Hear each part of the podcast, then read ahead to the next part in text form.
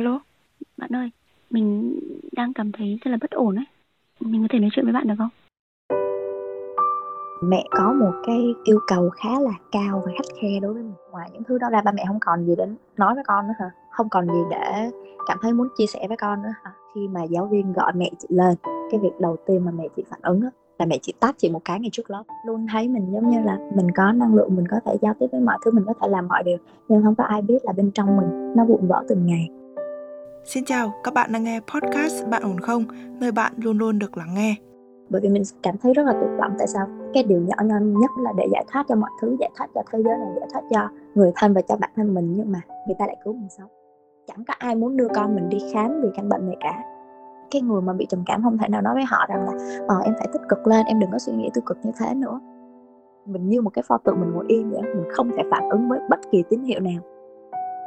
Tất cả những thứ đó đều là lỗi của mình Ờ, vâng, các bạn thân mến, cảm ơn các bạn đã đồng hành với chương trình Bạn ổn không trong suốt 100 tập vừa qua, tương đương với 100 câu chuyện. Và trong quá trình làm chương trình thì Nguyễn Hằng cũng nhận được khá là nhiều phản hồi, thậm chí là có những lá thư các bạn muốn có ai đó đọc được thôi và không cần lời khuyên, không cần phải phản hồi. Bởi vì dường như là có vẻ giữa những cái vội vàng và tất bật của cuộc sống này, có thể là chúng ta chỉ cần có cảm giác được lắng nghe thôi được chia sẻ được nói lên hết những cái ấm ức những cái áp lực đã dồn nén từ rất là lâu trong lòng mà chưa được nói ra và hãy để bạn ổn không giúp bạn làm điều đó trong tập podcast này, chúng mình sẽ đăng tải một câu chuyện của Ly, một người mang trong mình căn bệnh trầm cảm suốt hơn 15 năm. Lần đầu mà gọi là khi mà chị thực sự nhận ra là mình không ổn và nó có một cái điều gì đó nó khác biệt so với những người khác là tầm vào khoảng năm lớp 7 mình cũng đang ở cái tuổi dậy thì đó, bạo lực học đường. Cái chuyện đó rất là quan trọng bởi vì là cuộc sống của mỗi một người ở cái thời điểm đó nó chỉ xoay quanh việc học và gia đình thôi và trong cái việc đi học người ta bị áp lực về tâm lý, về bài vở nè, xong rồi cái việc mà giao tiếp với bạn bè trên lớp á, tức là nó nó bị tô xích quá. Cái việc mà bạn bè trên lớp mà tối ngày chỉ nghĩ đến cái việc mà, gọi là, làm sao hạ bệ nhau ba mẹ cũng đâu có đủ, gọi là, họ đã không đủ tinh tế để để ý đến những cái vấn đề là có thể cái đứa trẻ đó gặp cái bạo lực học đường ở trên lớp như vậy, thì làm sao đủ tinh tế để để ý đến những cái vấn đề về vấn đề tình cảm đó nữa? Thì với chị chị nghĩ là bởi vì cái thời điểm đó đối với chị đi, là cả về vấn đề về bạo lực học đường và cái việc mà gia đình không có đủ cái sự mà quan tâm về vấn đề về mặt tâm lý đối với chị, là nhận ra chị đang trong cái trạng thái chị không ổn từ lúc đó. Thì nó mới dẫn tới gọi là chị dễ phát bệnh nhiều hơn. Từ cái thời điểm đó nó đã không có được cái sự quan tâm về mặt tâm lý đó nhiều rồi á. Thì hả dần dần đến khi mình lớn lên cái vấn đề đó họ cũng sẽ không quan tâm em. Thì nó sẽ chỉ chồng, chồng chất nó nhiều hơn thì căn bệnh nó sẽ nặng hơn. Chẳng hạn những thời điểm lựa chọn em sẽ thi vào trường cấp 3 nào. Cái thời điểm đó chị nói thì chị không thích vô trường chuyên. Dù chị biết chị có khả năng nhưng mà chị không thích. Chị thích vô cùng trường với bạn chị nhưng mà với mẹ chị mẹ chị cho chị hai sự lựa chọn thôi. Và không có cái sự lựa chọn nào là cái chị muốn đó, đó. một đó muốn ở lại sống lại cái thành phố mà chị đang sống thì chị phải vô được trường chuyên. Còn không á, thì chị sẽ phải học Nguyễn Khuyến ở Sài Gòn. Ờ, nó là một trường nội trú đó chị chỉ có hai sự lựa chọn đó. Đó nên chị buộc phải lựa chọn là ừ chị muốn sống lại dưới đó thì chị phải vô trường chuyên thôi. Rồi khi mà thi đại học đi cái ngành nghề mà chị lựa chọn đó nó cũng khác với ba mẹ chị nữa. Nên là hả ba mẹ chị cũng sẽ cố gắng hướng chị theo cái hướng khía cạnh kia. Ừ là chị chấp nhận một chị sẽ thi cả cái cái chị muốn và cái cái mà ba mẹ chị muốn. Đến lúc đó lựa chọn sau. Thì cái xui xẻo lúc đó là chị thiếu mất nửa điểm. Nói chung là nó cũng gây ra nhiều cái vấn đề ảnh hưởng đến tâm trạng và bệnh cũng nhiều. Thì càng là những cột mốc quan trọng thì càng dính nhiều hơn. Còn cái lúc mà học á thì hả, những cái trải qua nhỏ nhặt thường ngày thôi á. Kiểu hả, trong cuộc sống khi mà đi về lúc nào cũng thấy ba mẹ em nặng mày nhẹ hay là hả chị để ý đến cái vấn đề gọi là em có đạt đủ thành tích hay không? Nó rất là mệt bởi vì ngoài những thứ đó ra kiểu chị cảm giác là ở ngoài những thứ đó ra ba mẹ không còn gì để nói với con nữa hả? Không còn gì để cảm thấy muốn chia sẻ với con nữa hả? Đối với mẹ chị thì lúc trước đó là đối với chị thì chắc là các người mà khiến chị dễ tổn thương dễ buồn nhiều nhất là mẹ. Ờ, mẹ có một cái yêu cầu khá là cao và khắt khe đối với mình đối với người khác người ta có thể phạm lỗi một nhưng mà cái gọi là hình phạt này chị nó sẽ là gấp đôi so với người khác. Luôn luôn là như thế nên đó là lý do vì sao mà chị bị ám ảnh với cái việc mà chị sợ sai. Chỉ cần là mình sai một điều nhỏ nhặt thôi cái hậu quả của mình nó sẽ rất là lớn.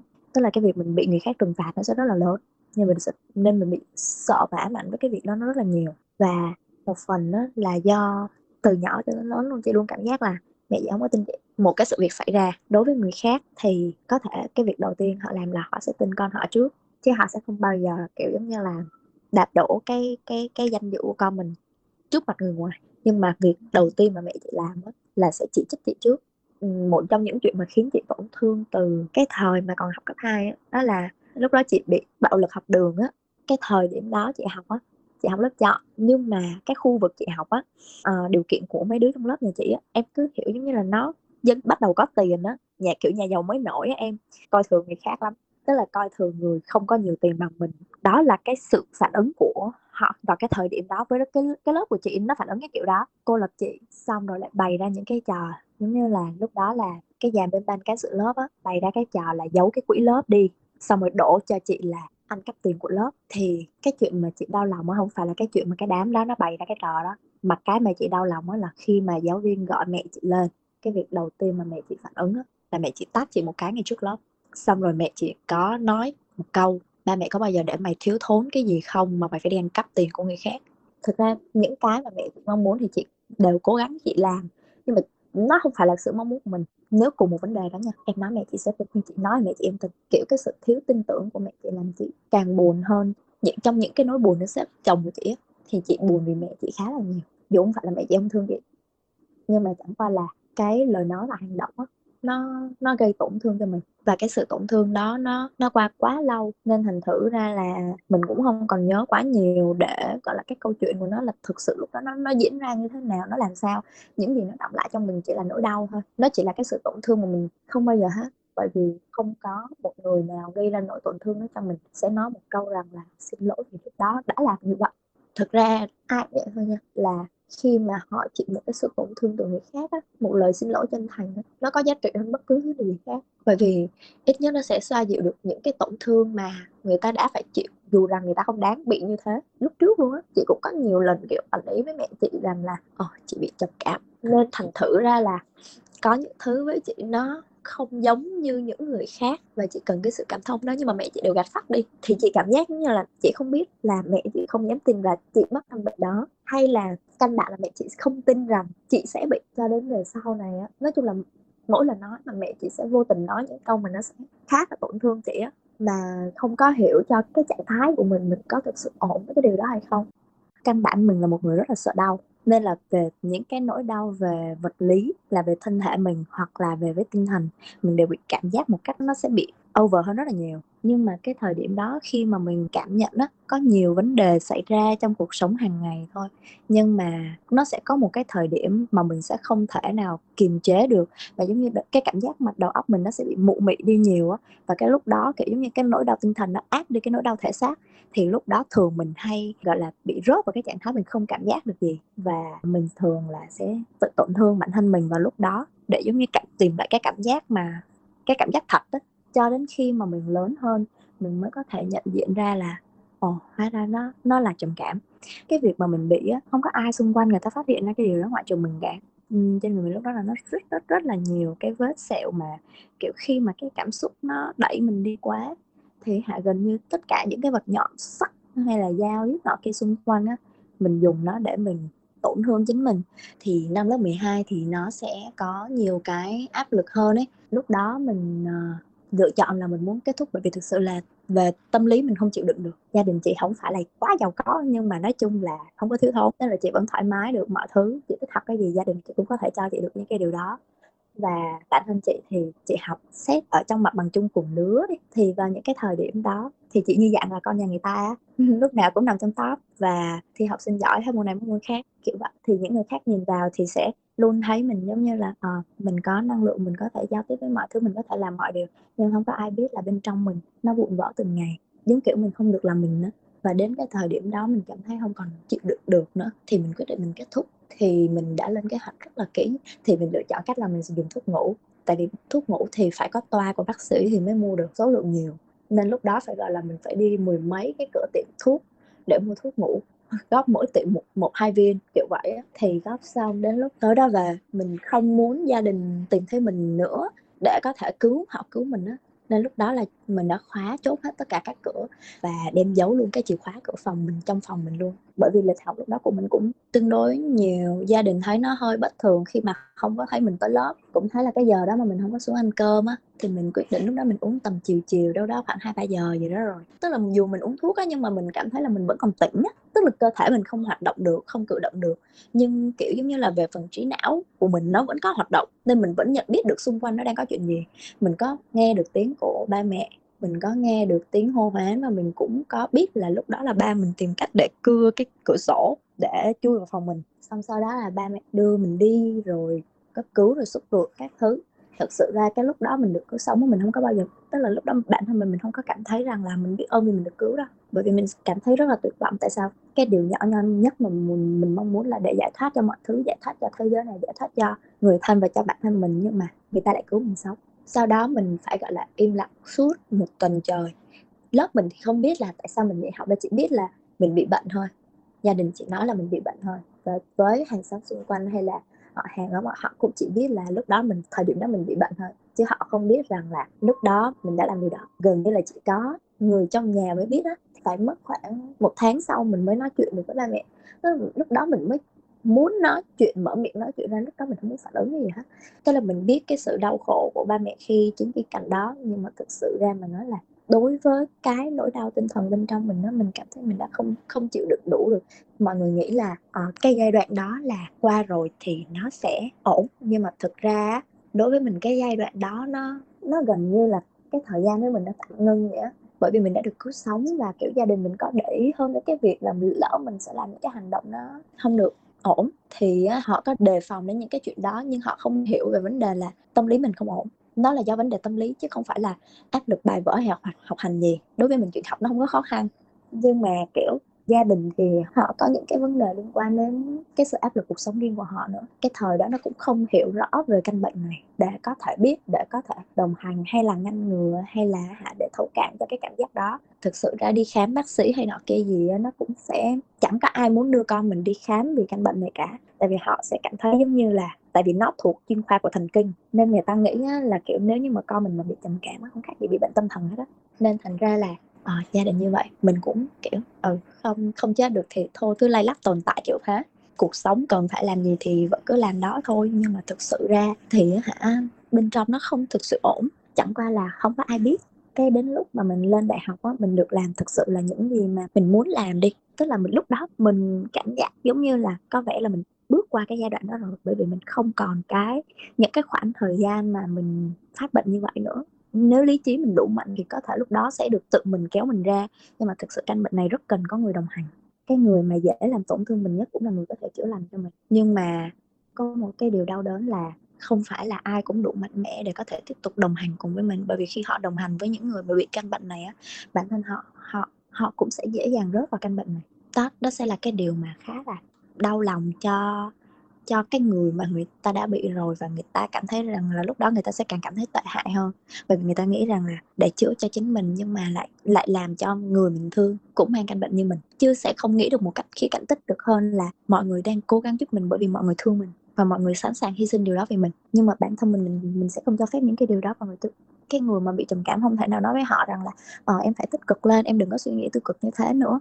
Em đừng nghĩ thế này em đừng nghĩ thế kia. Không phải nói đừng nghĩ là được bởi vì nó luôn luôn hiện diện mà. Cái thời điểm tệ hơn với mình đó là khi mà thực ra là mình không có muốn kết hôn sớm nhưng mà mình gặp được gọi là có thể coi là gặp đúng người đi thì hả gia đình hai bên đều kiểu uh, sợ là nếu mình đi du học vào cái thời điểm đó mình lựa chọn mình đi du học thì họ chắc mình và người đó sẽ không thể nào đến với nhau được nữa. Nên họ quyết định là thúc đẩy để cái hôn nhân đó, cuộc hôn nhân đó nó diễn ra. Sâu cho mình mình biết người đó là người đúng, nhưng mà tâm lý mình không sẵn sàng.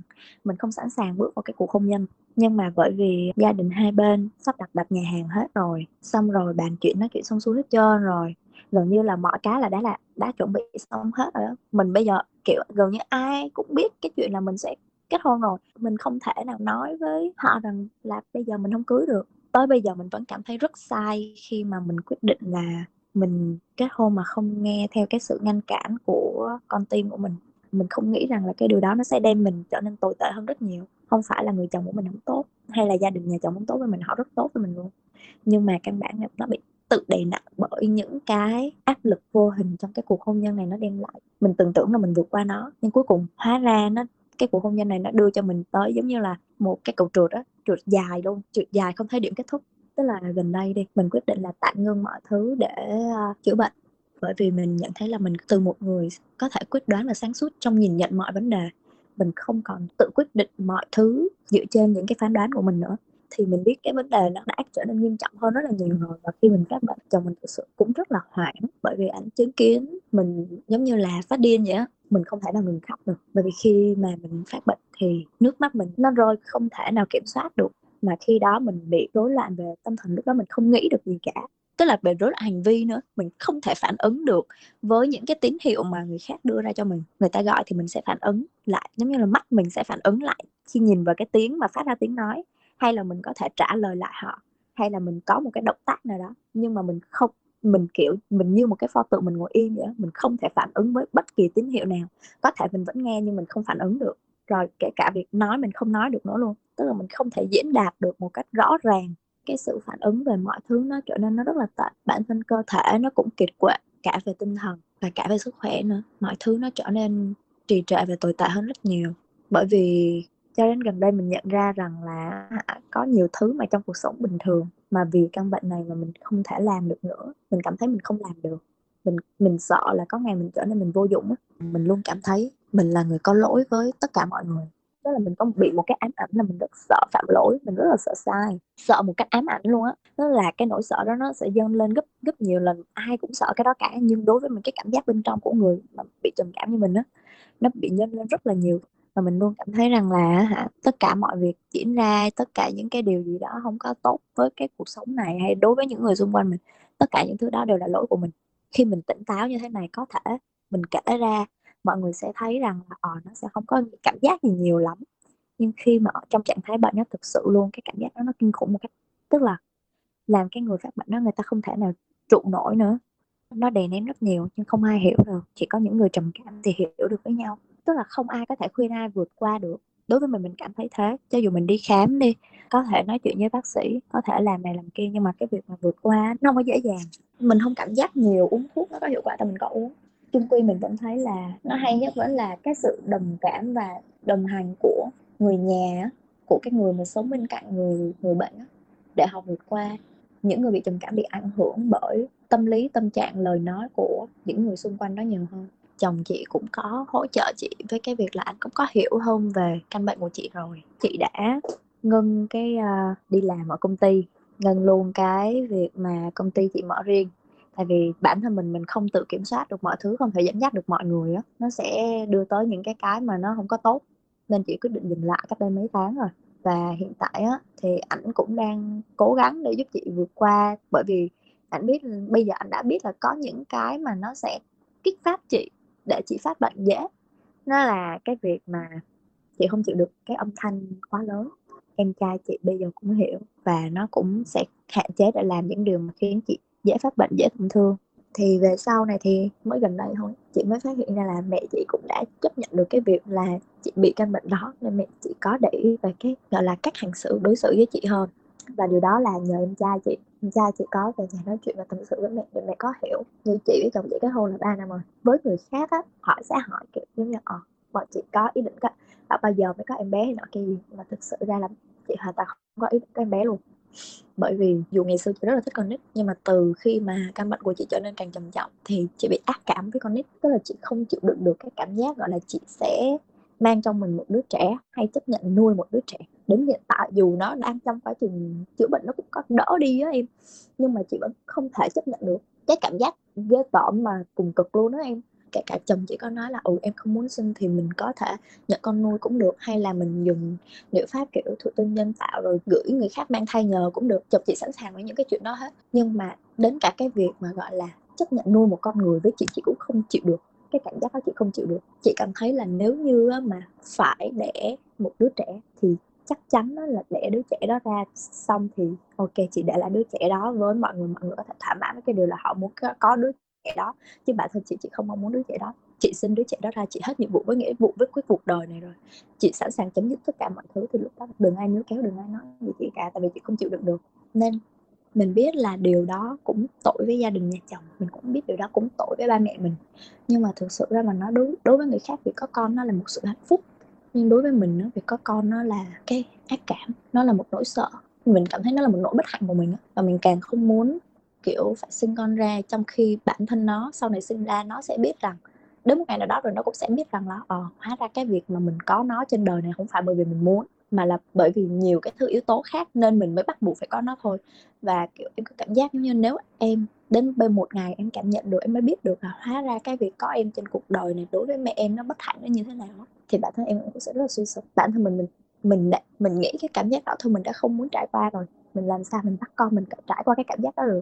Sau khi chị tự tử, một thời gian sau đó, lần đầu tiên ba mẹ chị chứng kiến chị phát bệnh là lúc đó ba mẹ chị tính đưa chị lên bệnh viện tâm thần rồi. Như chồng chị lúc mà chứng kiến chị phát bệnh đi, đối với anh anh chỉ cảm thấy bất lực thôi. Và anh không biết là bây giờ anh nên làm sao trong cái điều đó. Tại vì anh không thể làm gì để chị nguôi cái điều đó được. Nhưng mà cái điều mà chị buồn nhất là bởi vì anh không bao giờ anh để tâm đến cái việc chị nói là làm sao để có thể giúp chị anh không tin là chị, cái điều chị nói là anh làm cái hành động đó thì nó sẽ giúp chị.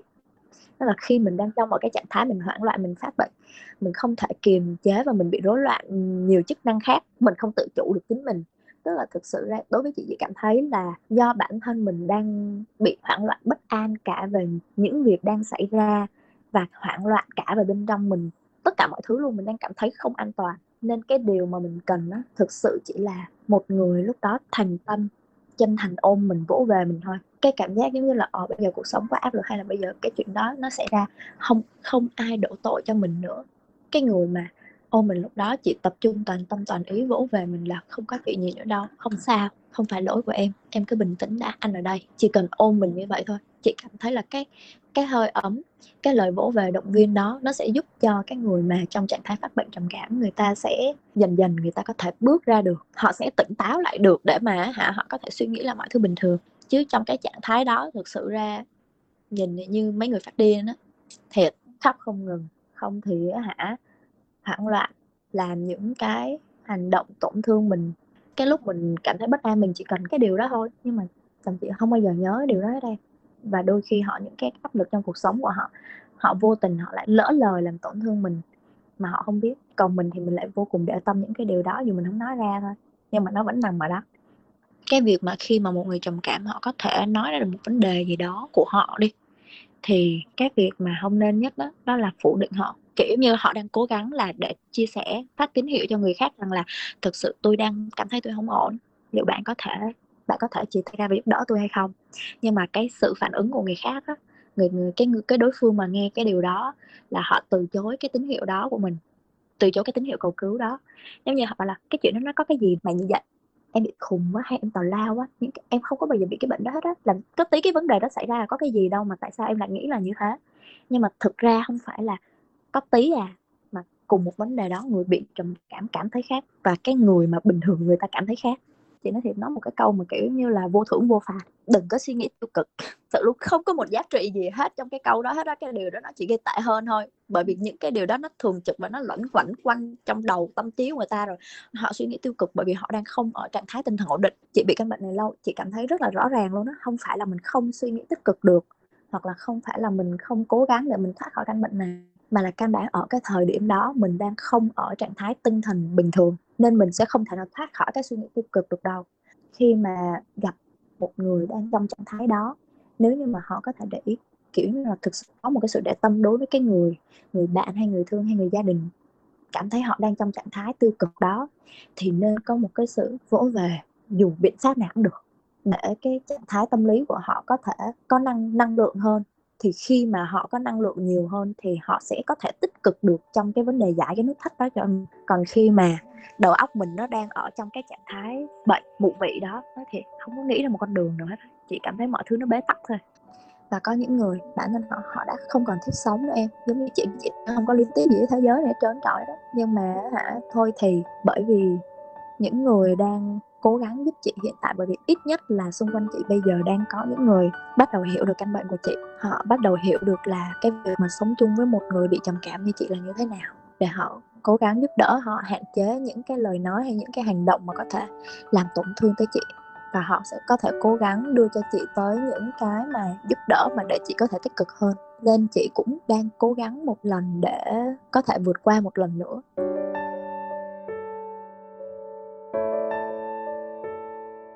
Vâng, các bạn thân mến, à, trong câu chuyện này thì Ly không chỉ nói chuyện với riêng bản thân mình, bạn ấy đang nói chuyện với tất cả mọi người về vấn đề của bản thân và những người trầm cảm đang gặp phải. Hy vọng là qua những tâm sự vừa rồi, chúng ta sẽ tìm thấy cách đúng đắn hơn để có thể giao tiếp, để có thể nói chuyện và thấu hiểu với những người trầm cảm. Căn bệnh phải nói là đang âm thầm len lỏi vào cuộc sống của rất là nhiều người, nhưng mà gần như đa số trong chúng ta vẫn chưa thực sự hiểu về nó, hiểu được cái bản chất và cách cư xử đúng đắn với nó. Nếu như có những cái thắc mắc, những bất ổn cần được chia sẻ, bạn cũng có thể gửi thư về cho chúng tôi qua địa chỉ email podcast@venicestress.net. Còn bây giờ, Nguyễn Hằng xin phép được khép lại câu chuyện của chúng ta ngày hôm nay tại đây. Xin chào và hẹn gặp lại các bạn trong những chương trình sau.